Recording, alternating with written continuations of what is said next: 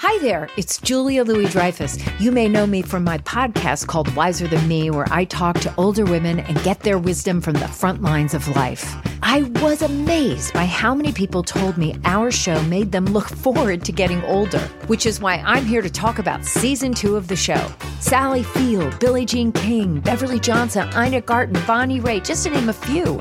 All hail old women. Wiser Than Me season two is out now from Lemonada Media.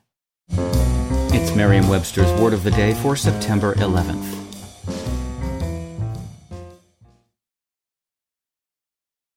Today's word is bibelot, spelled B I B E L O T. Bibelot is a noun that means a small household ornament or decorative object, a trinket. Here's the word used in a sentence from The New Yorker by Nicholson Baker. Moonlight furbished the brown cylindrical floor vase and its gnarled branch, as well as an aquarium bibelot in the shape of a ruined arch on his bedside table. Can you think of a six letter synonym of bibelot that starts with the letter G? How about an eight letter one?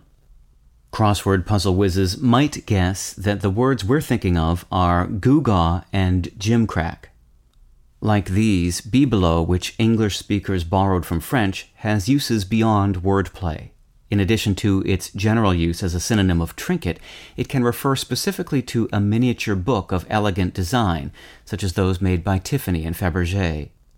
It also appears regularly in the names of things as diverse as restaurants and show dogs.